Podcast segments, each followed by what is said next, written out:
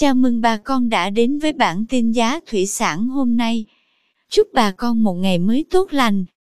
Hôm nay 5 tháng 8 năm 2021, thị trường giá cá tại các tỉnh như Đồng Tháp, An Giang, Hậu Giang, Cần Thơ biến động trái chiều. Cụ thể, cá tra thịt có giá ổn định từ 21.000 đến 22.000 đồng một kg.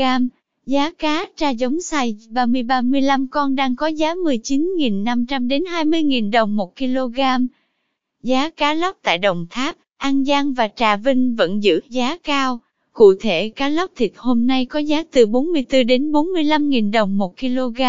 Cá lóc giống size 500-700 con 1 kg tăng nhẹ giá 200 đến 300 đồng. Giá ít thịt khu vực Đồng Tháp, An Giang đang có giá từ 21 đến 22.000 đồng một kg. Giá ít giống loại 100 đến 150 con 1 kg giá 200 đồng một con.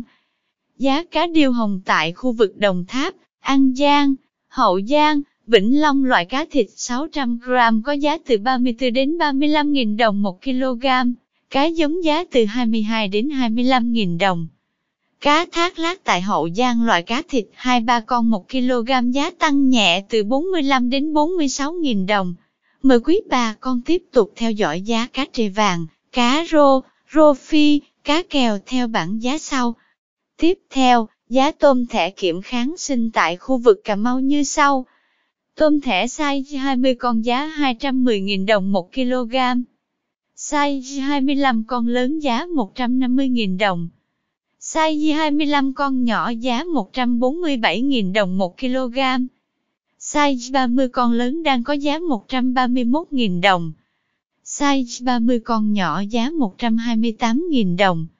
Size 40 con giá 112.000 đồng 1 kg. Size 50 con có giá 100.000 đồng. Size 60 con giá 93.000 đồng.